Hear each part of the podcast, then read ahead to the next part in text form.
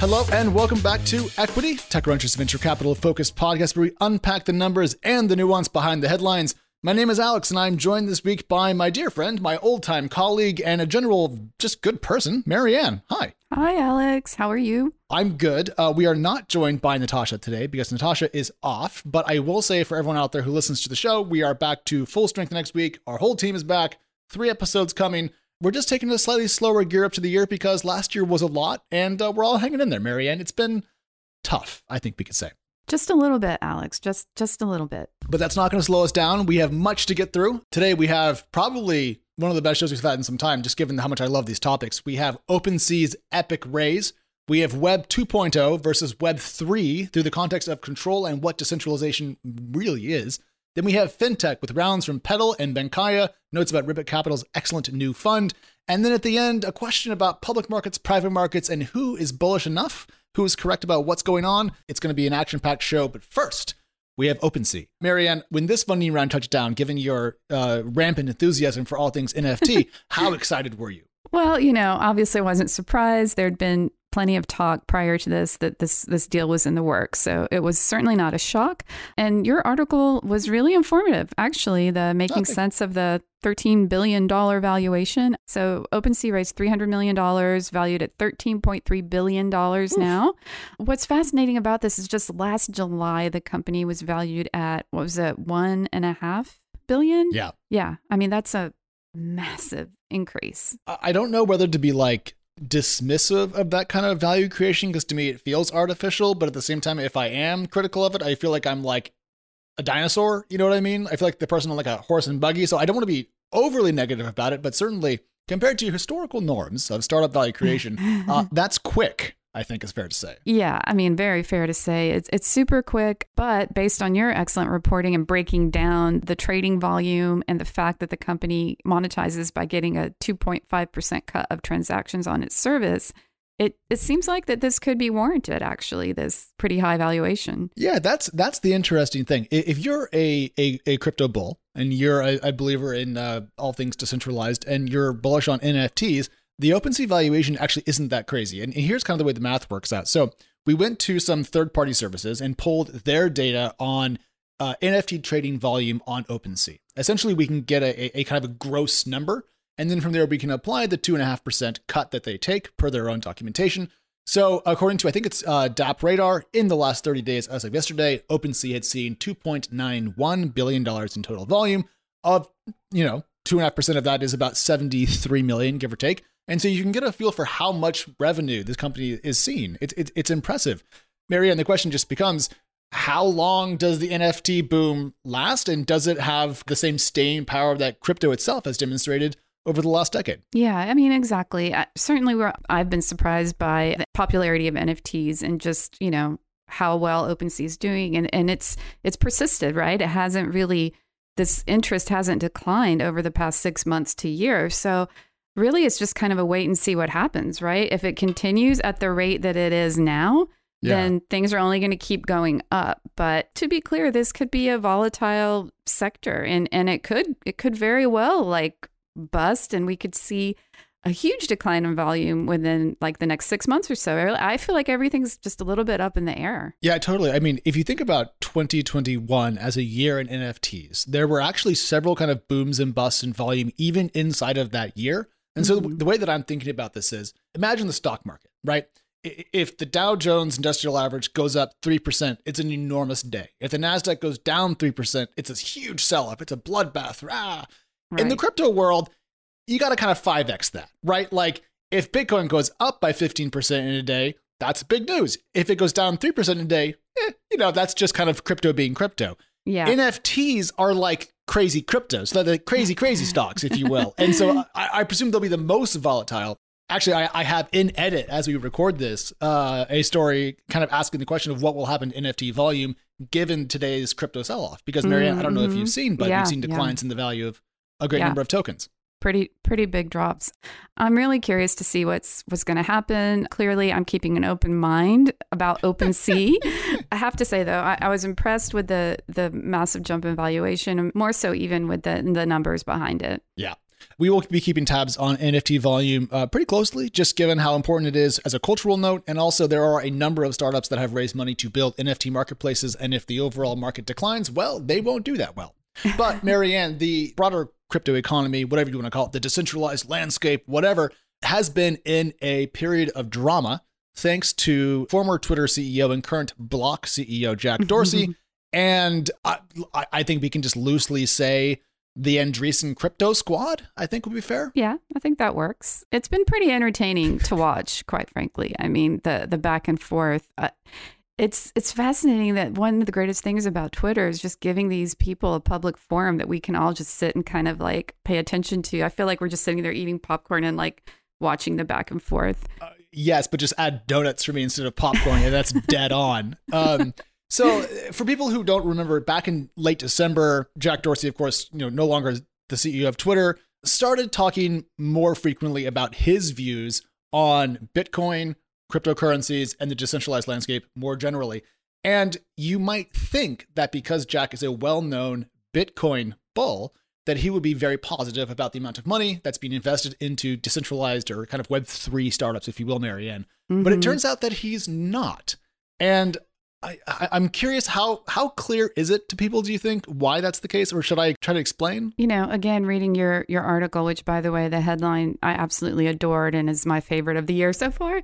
Your mom owns Web 2.0 he could have a good argument, you know, really, that the fact that all these companies are backed by big VC firms and their money is the very contradiction of decentralization. Yeah. And so the argument is that Bitcoin was essentially founded by an anonymous person. It was then kind of released to the world. And since then, its development and, and structure has been decentralized. I mean, like, you know, we've seen mining activity, the kind of the computing power that backs Bitcoin, move from China to out of China. And it was in Kazakhstan. And that had some problems this week and so forth. So pretty robust. Mm-hmm. In the Web3 world, companies like OpenSea and really a plethora of other ones, they are raising money from fiat investors like Andreessen Horowitz. And, you know, people like Jack view that that is not, as you said, Mary Ann, in keeping with the ethos of decentralization. And this is not just a religious war. It's actually kind of a question about how to build crypto or Web3 startups. And, and if you mm-hmm. can really take a traditional venture capital model of you know, founder control and lots of capital, kind of the current way of doing things, and apply that to crypto? Or do you just end up building centralized islands in a theoretically decentralized ocean? Like I said, I could kind of see his point, and I know there was some back and forth when Chris Dixon, yeah, it's Chris Dixon. Name, yeah, he had some interesting arguments as well, but then Jack fought back with, well, okay, well, you tell us who your LPs are. Um, so, you know, it's an interesting argument from both sides, but it is a little bit hard to look at Web3 in a way that, like, this is truly something decentralized when I feel like there are so many people involved, so many stakeholders, so much money from so many different investors. It is hard for me to view it that way, at least personally. I don't know. Yeah. What about you? Well, Jack took a swipe at Web3, essentially saying that, like, look, you know, these companies are going to be beholden to VC incentives and they're effectively centralized. So be careful with what you kind of put your own money into. And given how much capital Andreessen has raised and pushed into the Web3 space, being criticized by Jack is not exactly a good day. Later on, the reason why this kind of came back up onto our radar was Chris Dixon. He tweeted out a picture of and said like who owns Web 2.0 or whatever and it was a screenshot of like different stocks and who owns them. And it was like you know like vanguard 6% fidelity 5% and he was trying to say that web 2 companies are centralized which we already knew. Mm-hmm. and therefore the complaint from jack was meaningless. There's a lot of issues with this. Like one i own stuff in vanguard and fidelity. So those numbers actually representing my own holdings in index funds and so forth but also like we always knew that web 2 yeah. companies were centralized because we know how they were founded. And you, do you know what investing group mary ann loves super voting shares and founder control? Andreessen horowitz. Do you know right. who also loves to invest in web3 companies?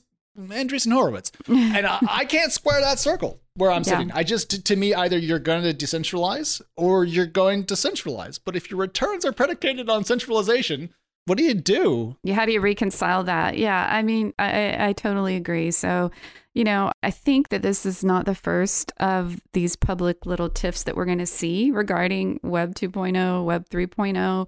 I still remain skeptical about some things, of course. And I guess that's our jobs, right, Alex? Just to be skeptical. Yeah, this is why we're so popular at dinner parties. Um, I want to say though, I do have one very firm belief, one absolute conviction that I'm going to stick to as best I can, even though I screwed it up in the last couple of minutes of, of chatting. It's Web 2.0 and Web 3.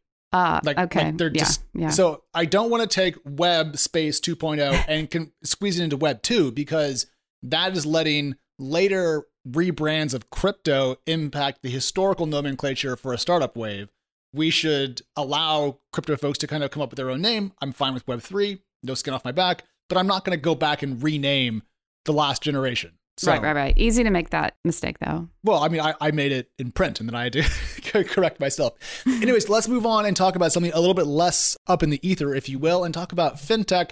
Quite a lot going on this week, Mary Ann. Do you want to start with the Petal round? This was one that I found to be fascinating.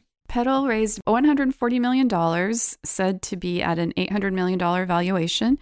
And this company is one of, of a number that we've seen in recent years that is focused on providing credit to people who, who've historically either not been able to get credit or who are trying to rebuild their credit. And they are not basing it on a credit score because let's face it, sometimes it's hard to even get a credit score, right? If you can't get credit, they're basing the underwriting on things like cash flow, yeah. payments, savings, things like that, which is pretty interesting to me. They surprisingly gave me some numbers around revenue, which is refreshing. The, the company last year tripled its user base, now has 300,000 cardholders, quadrupled its revenue from 11 million to nearly 50 million. So actually more than wow. quadrupled. Yeah pretty big jump. I'm in favor of this company from a very high level because I think the traditional way we handle quote credit scores in this country, America, is ridiculous and it has a, a, a huge number of problems. Mm-hmm. For example, I think if you close certain credit lines, you can actually have your credit score go down, even though you have less access to debt. So you should actually be more solvent. And there's right. just some stupidity and I've had my credit frozen since Equifax because I I just I can't be fucked to deal with it. And sorry for the bleep there, but like I just I, I it makes me angry in my soul. So very glad right.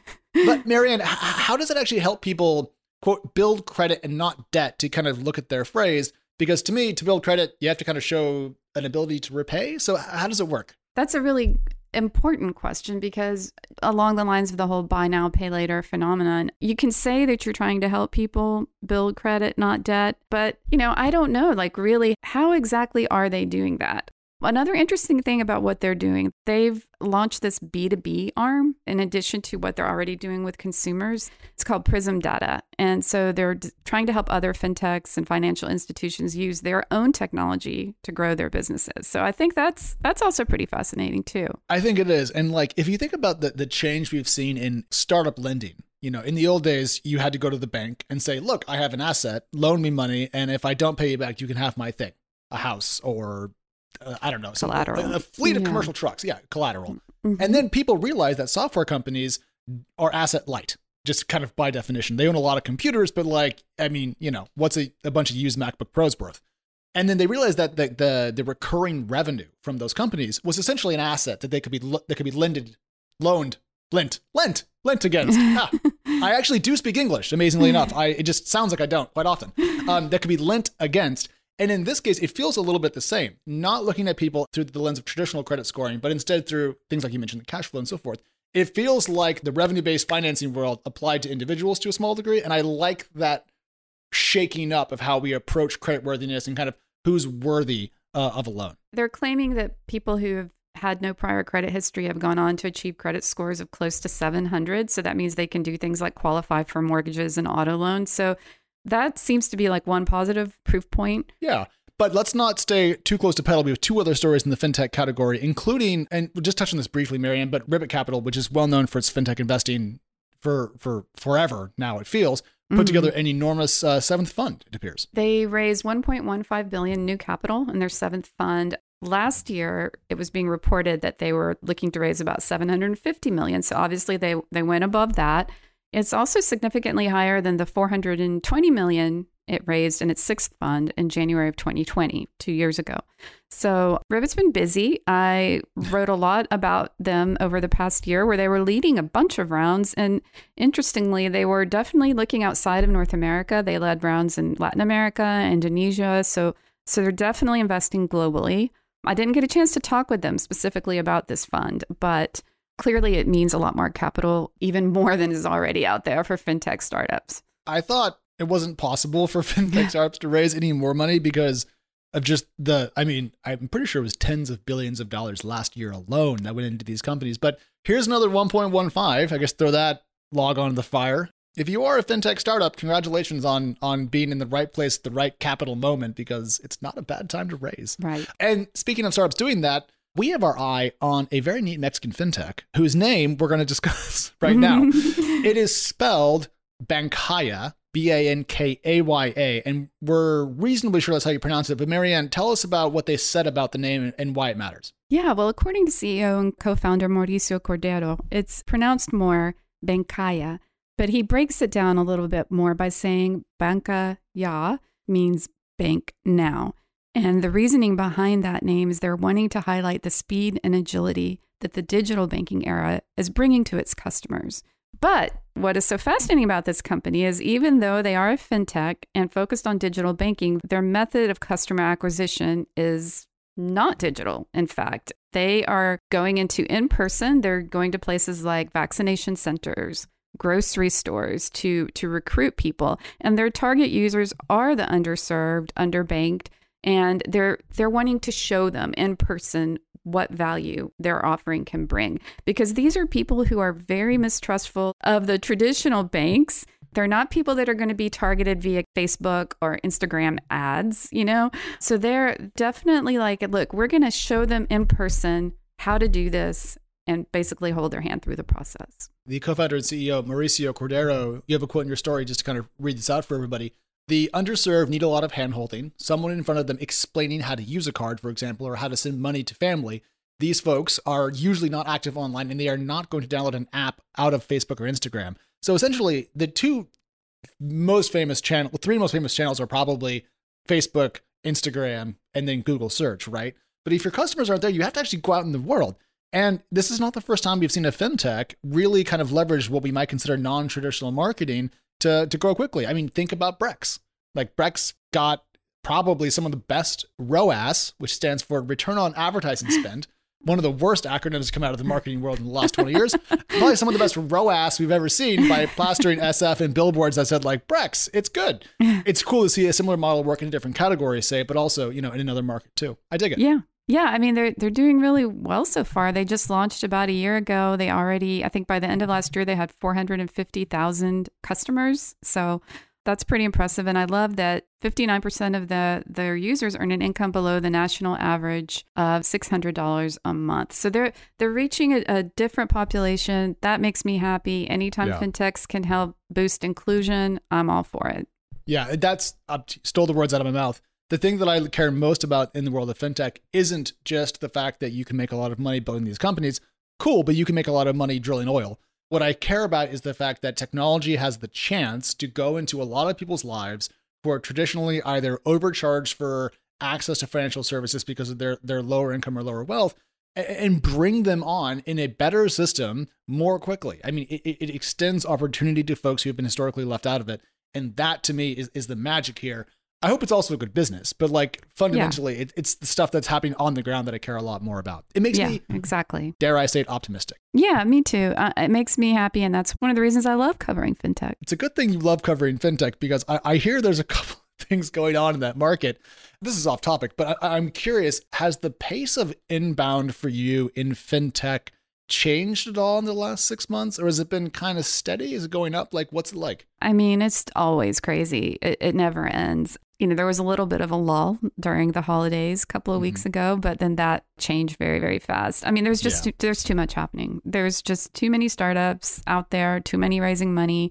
A lot of them are doing cool stuff. So, I mean, I think one of the funnest parts of my job is people assume that we're only interested in the really massive deals and the massive fundraisers and giant valuations. But actually, one of the more interesting parts of our jobs is kind of uh, discovering the the newer companies that just raised two or three million in their seed round doing really neat innovative stuff so to me that's just as interesting if not more so than all oh, those it, big deals it's way more interesting than the big deals because uh, on those calls you generally speaking get the ceo and they're not in a rush and they will explain things to you. And then mm-hmm. by the time they raise that $500 million growth round, there's like 19 people on the call. The CEO can say nothing without getting in trouble. And it's it's it's it's so much more of a choreographed dance versus a kind of a kind of a jam session, if you will. Right, right. The downside is people don't read the early stage stories as much. So if you want to see more early stage coverage, click on it. And then, and then we can get away with doing more of it. Um, until then, I will still have to cover the mega rounds. Well, Alex, besides fintech, we've seen a ton of money going into software and SaaS companies as well, right, over the past year. But there does seem to be a disconnect between the amount of dollars going into these companies and the public valuations. Yeah. I watch the stock market too much, and I do it not because I'm an obsessive dweeb, but because I do it as a public service. That way our, our, our fine friends and family here on the on the equity pod don't have to do it. And frankly, I try to not write too much about stock market movements because they tend to kind of go back. So if things go up, they tend to go down. Things go down, they tend to go up. So you don't want to kind of become the the journalist who cries market wolf. But finally, I, I kind of had to touch on this. And here's what's going on the valuation of public software companies is in decline. Mm-hmm. And if mm-hmm. you think about the pandemic era, think about 2020 and, and the boom we saw in companies like Zoom and Peloton and so forth. Basically, the back half of 2020 into 2021 was a period of enormous valuation appreciation of software companies on the public markets. And that led, I think, partially to part of the investment boom we saw last year because all of a sudden these companies were worth more. And so people put more money into them. Right. Fine. Fair enough. Then things kind of changed. And with the end of the year sell off in software stocks, they actually were down in 2021 as an index. And then this year, they've continued to decline. We've had several days of like hmm. minus 5%. And mm-hmm. so suddenly this sell off feels pretty material. And the thing that I can't really square up is private markets seem to be as bullish as ever. I mean, we're hearing stories of companies with a million dollars in ARR raising at a billion dollar valuation. That's a thousand X revenue multiple. I mean, Mary Ann, Crazy I can't. stuff. Insanity. And yet we're seeing a more conservative public market. And to me, that disconnect is is a potential jarring step for these companies mm-hmm. later on because if they try to keep raising at higher prices, the closer they get to the public markets, the more they'll be valued like their eventual exit valuation. And if mm-hmm. those are in decline, it's going to be hard to keep raising it up prices, right? I mean, am I losing my mind or is this an issue? No, no. I think it's very astute observation on your part. And it, and it makes sense because there's definitely a big disconnect there. You know, I, I wrote about one SaaS company in Canada that just raised, I think, $350 million. They're a unicorn valuation supply chain management company called Assent okay. Compliance. And they're approaching $100 million in ARR this year. So, see, that seems perfectly reasonable. Exactly. I mean, in fact, that seems cheap. It does, right? Right. That's like a counter example. but, yeah, totally. But in general, I mean, I've written about a ton of SaaS startups raising a lot of money this year. And it does seem odd that the stock market numbers are down. So I don't I don't get it. I, I really don't understand what's driving them down. And if it continues, is that going to have an impact on the private market? It seems like it would have to eventually. Yes, but you know, the old joke is that the market can stay irrational much longer than you can stay solvent. So this is why I'm not making a wait. Well, one, I don't trade because I'm a journalist, but I'm not trying to find some legal way to to short the SaaS market. I'm just tracking this. But here, here's a couple of things to keep in mind. Uh, interest rates are set to rise. They're going to go up this year. And what that does is make very safe assets like bonds and so forth a bit more attractive because they pay a little bit more. And that means that more risky assets are a little bit less attractive because why would you uh, take on that much more risk when the effective return differential is smaller? Mm-hmm. So, what we're going to see, at least in theory, is a rotation out of the riskiest stocks and so forth into some other stuff. And that should hit the most highly valued companies the hardest. And I think that's what we're seeing with a lot of these SaaS companies. You know, in in the toppest tier of SaaS valuations, the multiples have come down dramatically because that's just the way the market's moving. But it seems that all these VCs, I'm said with affection to our friends out there, but like you know, they raised huge capital funds. Like we just talked about Ribbit putting together its biggest fund, and they have investment timelines. They're going to deploy the capital. So uh, there's momentum to investing, I guess. I mean, there is, but I feel like, and we've talked about this in the past, just more generally, there, there's got to be a point where things calm down a little bit. I mean, a billion dollar valuation for a million dollar AR company is ludicrous. And, and in no world does that make sense. I mean, I'm sorry. I don't care what you do. Uh, well, maybe, I mean, if it is a once in a generation company like Slack was in terms of early stage ARR growth, there's a chance that it might do okay. But I mean, the, the expectation of growth there is either too high, or there's an anticipation that a next round will be done at a also similarly bonkers revenue multiple and allow the company to keep raising on an up basis. Uh, eh. It just seems like a lot of risk. Like yeah, why? I, I feel like it's just honestly a lot of these VCs are, are competing. They have FOMO. They want to get on all the deals just in case. And that's a big part of why we're seeing all these big rounds and crazy valuations because they don't want to miss out. Now, I'm not saying that these particular startups won't go on to justify these insane valuations, but they all can't. There's just no way. So, some will. Some will, but most won't. So your startup, if you're listening to this and you're a founder, is the chosen one. Your startup is beautiful. it's properly priced. And if you're a VC listening to this, you have not put capital into a deal that doesn't make sense. But everyone else seems to be doing this. I, I, I only say that because I talk to VCs, as, as you do, Mary Ann, quite often. And um, they will tell you, if you're not speaking on the record, about some crazy stuff that they're seeing. But it's never their deals. Have you noticed that? It's always Yeah. someone else's deal. That's that's the one that doesn't make any sense. Yeah. Anyway, bottom line, I feel like there's got to be some kind of, I don't know if correction's the right word, but Yeah. some kind of slowdown in all of this. And especially if the public markets do continue to decline, it would be kind of foolish to continue to pour huge dollars at these crazy valuations into the companies at this rate. Well, this has been an episode in which equity goes, huh, really? Um, but before before we go, we have decided to um, award ourselves, Mary Ann, about a minute of what we've called COVID Scream, which is just essentially we're giving ourselves a place to complain. So here's my set of complaints. For some personal reasons in my life, I really can't get COVID because it would screw up some stuff that we're doing timing wise. And that means that I am as hermetic as ever, even though I'm double vaxxed and boosted. I'm just staying home.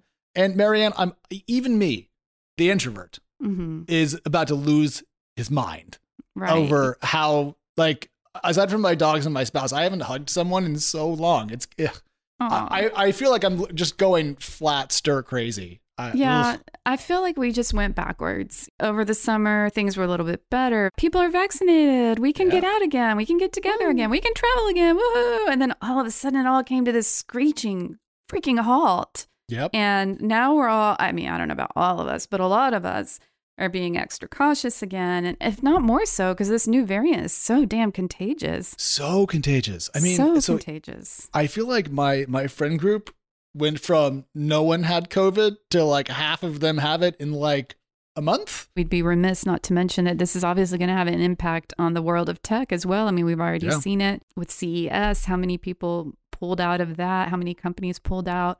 Companies aren't returning to the office like they had planned. I mean, we were starting to see some some stability last year and now it's like back to the unknown and that's Yeah. that's kind of disappointing. One last little positive note, and then we'll then we'll wrap up. Mary Ann, you're a remote worker. Yeah. Me too. You and I have only worked together over the last like what five years now, roughly, or four years, whatever, on a on a remote basis, and um, we were kind of the the aberration. It felt Yeah. when that started, and uh, we made it work because you know we like to type, and so people will pay us to do it. But like now, I feel like we're the norm. yes. And I think that this Omicron wave, if you will, this extension of not going to the office, this extension of the, the strange world we live in, is going to cement that for us. And so to me, like the question of remote work, will it last post pandemic, whatever the f- that means, I think has been solved by the pandemic not going away.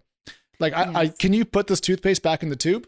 I don't think so. and then it's all over the place uh, in headlines. But so many people who used to look at people like us and say, "Oh, I couldn't do what you do," are now like, "Oh, hell no, I can't go back into the office again five days a week." You know, so Yeah. now they realized it's actually pretty pretty amazing to have the the flexibility to be at home and work in your jammies and robe like I am in right now. So um, I think it's going to be really hard for companies to try to enforce it anyway. Yeah.